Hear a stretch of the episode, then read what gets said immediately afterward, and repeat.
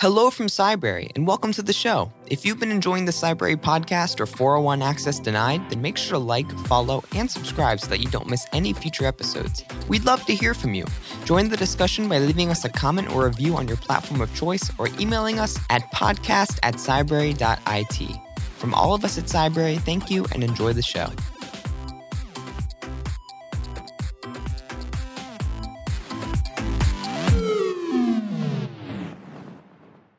Hello and welcome back to the Cybrary Podcast. I'm your host, Will Carlson, joining you from Black Hat USA 2022. I have the distinct privilege of being joined today not by one amazing guest, but by two. Our very own Chloe Messdaghi, Chief of Impact, and Casey. Casey, your last name again? Casey Ellis, E L L I S. Casey Ellis with Bugcrowd. So, Casey, um, give a little bit of an introduction to the audience of yourself, if you don't mind. Yeah, for sure. Uh, often, often known as Casey John Ellis or CJE. That's the, the handle on Twitter. Um, my, my name without the middle name wasn't available at the time, so now I'm stuck with that. Uh, but yeah, I'm the uh, I'm the founder, chair, and CTO of, of Bugcrowd, uh, co-founder of the Disclose.io project. Um, basically, you know, we we kind of kicked off this idea of putting platforms in the middle of the researcher community and companies that need input from hackers uh, right around the world, and, and that seems to have taken off as a, as a concept. So that's my fault. Sorry, and you're welcome, I guess. yeah, right. I, I think the, the, the, audience and myself, we may have heard of the word bug crowd mentioned once or twice before in yeah, our, our it, rumblings. it's definitely out of the garage at, the, at, this point, which is, you know, as a, as a founder, that's a nice thing for sure. yeah, no, absolutely. So, um, uh, Chloe, hit us with some questions here. Yeah. yeah. So today I want to chat with you because, you know, first of all, reminding people that the reason that we have these bridges now between the hacker community and also with like the companies and being able to report things is really because of bug bounty platforms that really opened that scene. So Bugcrowd was one of those. And not just that, but I remember working at Bugcrowd and we're working together on Disclose.io. Yep, yep. And that was such a mission drive yes. of like bringing the conversation to the front line. Be like, we need to have this conversation. We need to talk about this. And we this should be just every single security company, every security team should have vulnerability disclosure policies. 100%. So why don't we just first chat about Disclose.io and how people can get involved? Yeah, sure. Yeah, so Disclose.io, uh, you, you look at you know this whole idea of like how do we standardize uh, vulnerability disclosure policy language, um, and then how do we make it easier for people to adopt? Like there's people that have been working on that forever. You know, the, the rainforest puppy, you know, the RFP from I think it's 2001, and, and all these different things what we noticed when we started Bugcrowd was this idea that like lawyers don't really know how to have this conversation when it comes to actually creating a brief.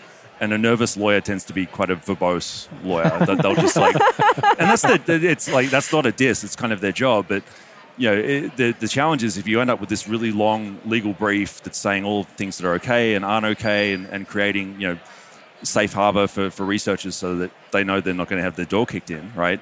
if it's 12 pages long and full of legalese, like no one's going to read it. Mm-hmm. People don't understand it. You've got hunters that are, you know, English as a second language. Like, so not only are they not lawyers, they don't necessarily read English natively in the first place. And it causes, you know, at, at best, a lot of confusion. Um, at worst, it actually causes, you know, people to do stuff that's legally risky because they're in this position where it's like, I'm, I think I've got permission to help out, um, but is that really permission that protects me from a legal standpoint? So that's really where Disclose.io kind of got kicked off. It's like, how do we simplify that, standardize it, and then, you know, what we've really worked on a lot since is actually promote it, like help people, you know, basically have a reward for best practice. Like if they're running a VDP, if it's if it's got safe harbor, if you've got a proactive coordinated vulnerability disclosure timeline, that's kind of the best of breed way to do this at this point, and there's not that many folk doing it. So mm-hmm. like promote them as the folk at the top of the mountain, and then you know the theory is that everyone gradually starts to climb um, over time. That's kind of you know what we set out to do, and yeah. Well, I think the think the one thing that I absolutely love is when they have good vulnerability disclosure policies, which states what's in scope, what's out of scope.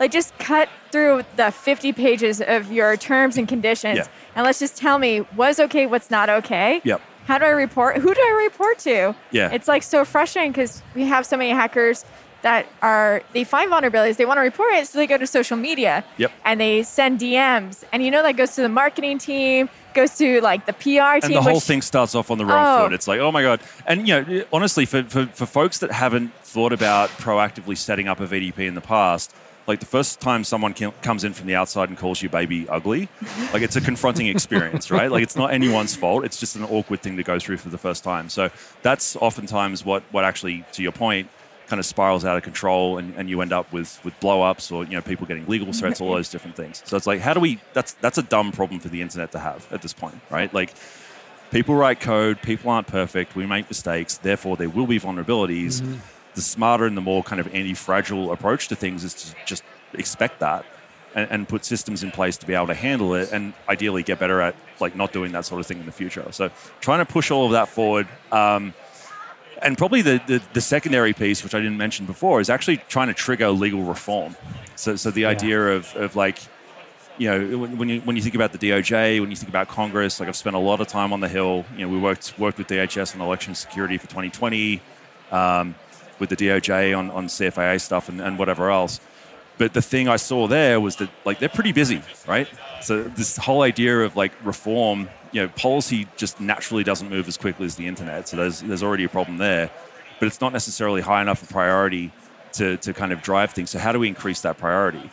Um, and this whole idea of adoption and a groundswell, all of a sudden you've got precedent. It becomes an issue of retail politics, and laws start to change, which we actually saw happen last year. So like that's that was a huge win that in terms of CFAA uh, reform. Yeah, that was that was day where I, I popped open a bottom like finally. yeah, because that's that's been a long t- that's thirty years in the making. Yeah. Like literally that that those decisions, and it's not done yet. There's been changes in the charging rules that basically mean. Um, you know the law like the, the courts aren't meant to accept a prosecution if it looks like the research was done in good faith so that's actually inverted it. Before it's like, okay, if you're hacking a computer, we're just going to automatically assume you're a criminal, and you have to prove that you aren't. Well, uh, that's a part of, of, of what Bugcrowd's out to do that's really interesting to me is the uh, kind of unvilifying yeah, that aspect yes. of all of this, right? And it's it's an a totally unfair balance of power, right? So as a single researcher who finds a, a, a bug that I want to disclose, whether they have policies or not, and if I think I did it right, to your point, Casey, yeah.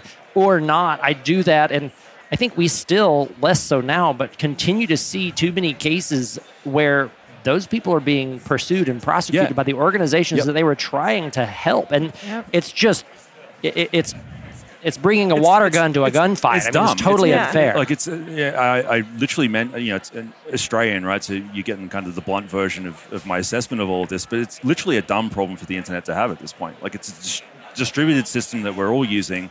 A crowd creates it. A crowd's available to help protect it, and like function as its immune system. We've got like the equivalent in my mind of an autoimmune deficiency where we're actually attacking the helpers instead of attacking the problem. So it's like this is this needs to change. And I, you know, thinking about it with the, the founder kind of futurist cap on, it's like at some point in time between now and the heat death of the universe, this is just going to be normal, right? Like people finding vulnerabilities. That that conversation is just going to be a part of how the internet works as an issue of physics, right? Um, so between here and there, how do we how do we like roll that ball forward, get it moving quicker?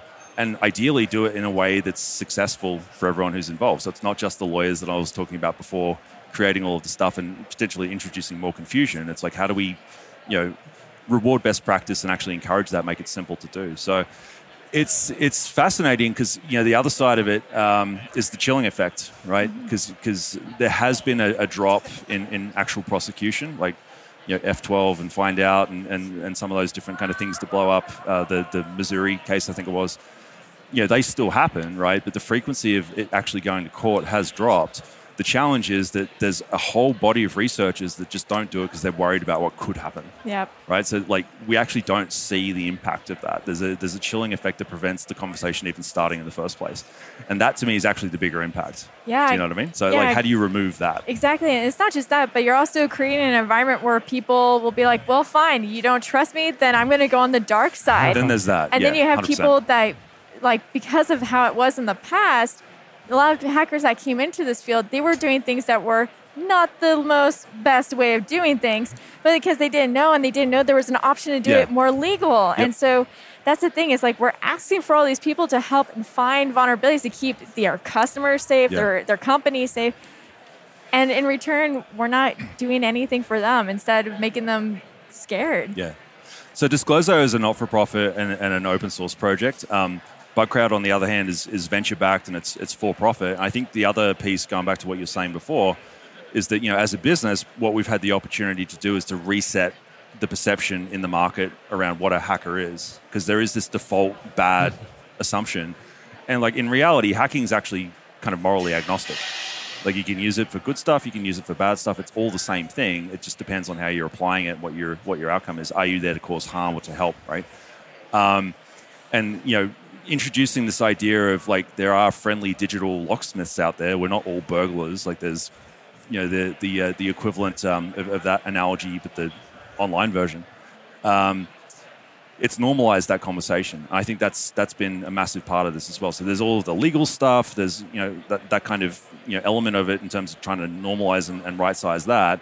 But then there's this perception of hackers that I think you know the, the shift in that and the idea that oh yeah maybe they are a part of the solution to the problems that we've got like that didn't exist 10 years ago. So, so the fact that that's a thing now makes all of this a whole lot easier. Um, I get excited about that, as you can probably hear. It's such a funny semantic thing in a lot of ways, right? So if you were to reskin the hacker moniker and say information security professional to use maybe the stuffier outdated version of the term then yeah. all of a sudden it becomes miraculously more palatable when the nature of the work may yeah. be largely the same so I, I, do think it's just it's a really unfortunate semantic problem that we find ourselves in and to your point like there are a lot of morally agnostic things that we deal with on a regular yeah. basis yeah um, hackers being one among many others and yep. it seems like we wrangle with some of the others although not always the most effectively, but at least in a healthier light and with a yeah. more civil discourse about it, and with without, less bias as, yes. a, as, a, as, a, starting point. So that's that's really that was the eight ball we were behind kicking this whole thing off in the first place. It's like, all right, this is moving very clearly in the wrong direction, and job zero is to turn that boat around and, and get people into the into the headspace where they can accept the idea that like maybe this is helpful, maybe it's not all bad, right? Um, and that took a bit of work, but you know, I, I, feel like at the very least, the idea that a hacker can be helpful is something that everyone gets now. Yep. Like whether they accept that and whether they want to engage with that, you know, if that like dissuades all of the fear they might have around around doing that, different different problem. But the whole idea of like, oh, this is possible, I feel like we've we've actually crossed that milestone at this point, which is pretty cool. I wonder, do you think there's a difference there? I, I agree with you. I, I think you know, knowing a bunch of hackers professionally working at large organizations that have dedicated teams that do that is do we still have a difference in the perception between a uh, employee mm-hmm. engaged in that work I, I wonder if we still fight with a little bit of the mercenary perception of if this isn't staff, can I really trust them? Like they're a hacker, but they're not close. Yeah. They're a little removed. And I, I think we may still, as an industry, maybe not cybersecurity, oh, but think, business in large, in general, yeah, yeah they're mercenaries. So we still, I, I, think, the view of a hacker has largely changed. But do we still fight with the view of that when they're like the folks engaging w- with Bugcrowd? Yeah, for sure. I, I, think it extends actually outside of Bugcrowd, even when you think about you know how different organizations view their relationship with a contractor versus a full-time employee for example because there's some companies where that's just a native thing to them and like everyone knows what's going on and it's fine and then there's other companies where it's like if you're not a full time employee, you're you know almost persona non grata. Yeah. Uh, and there's there's a huge spectrum of kind of the default approach that businesses take to, to that particular thing. Um, for all sorts of different reasons. I actually do think that COVID has really helped with this because the whole idea of like, well, we can't you know walk over to their desk and and hit them over the head with a newspaper anymore. Um, you, the, basically, the globe kind of collectively got forced into just dealing with that all at the same time.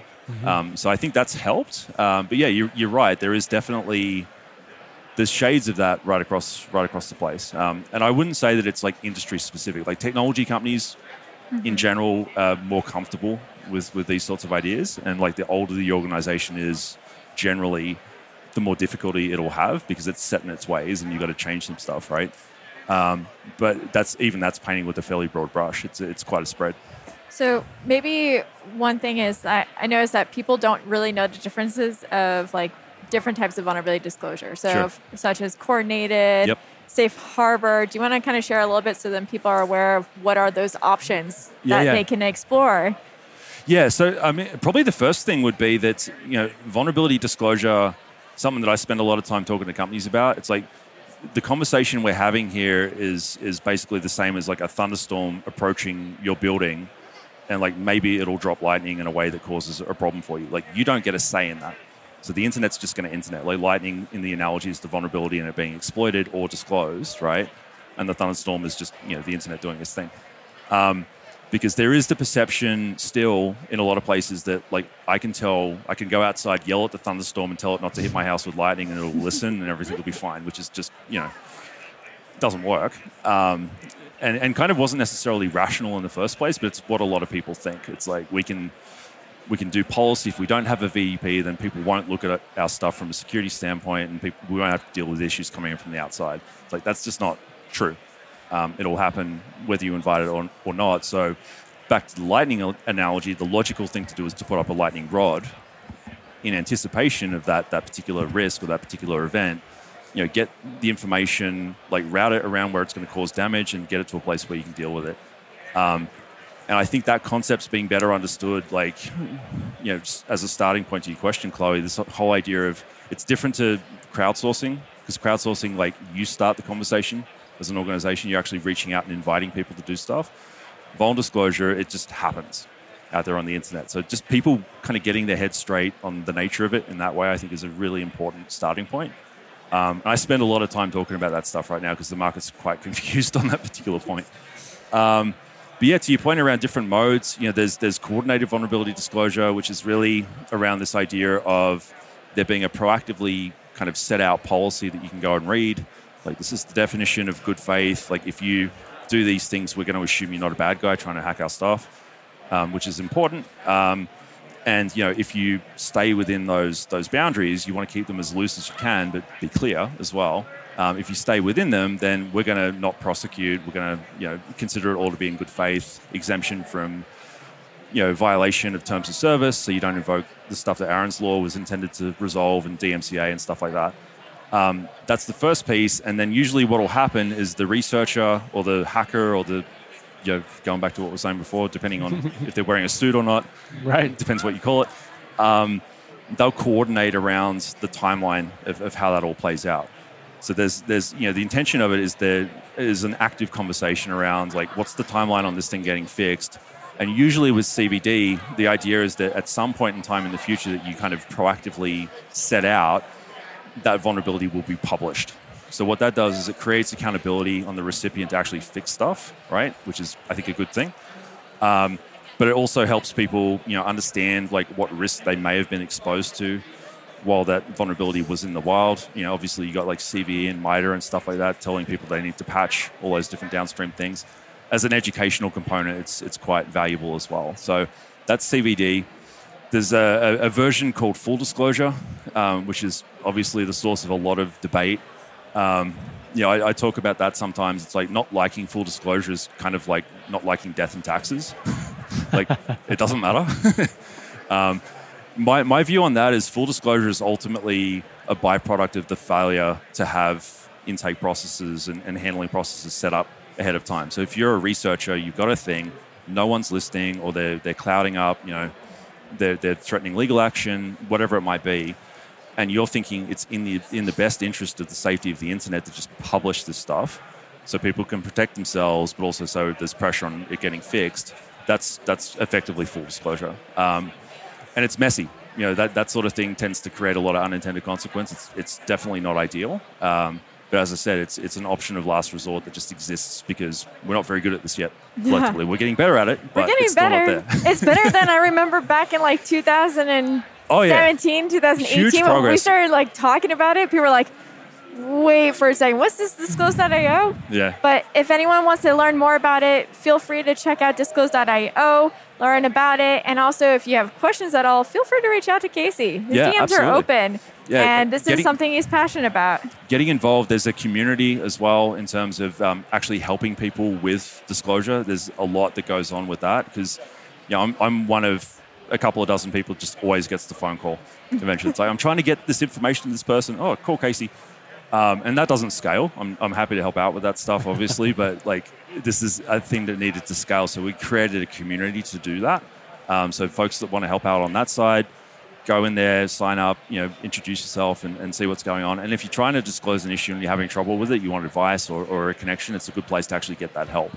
Um, there's a whole bunch of other stuff, you know, disclose.io, you, you'll see it there. And uh, yeah, it's, it's motoring forward, which is Yeah. cool. It's lovely to see. Well, thank you, Casey, so much for joining us. It was lovely to have you on here. Thanks for having me. Thanks all. Cybrary, the premier cybersecurity skill development platform, is empowering individuals and teams to secure the future of technology. See why 3 million people have already signed up when you visit www.cybrary.it.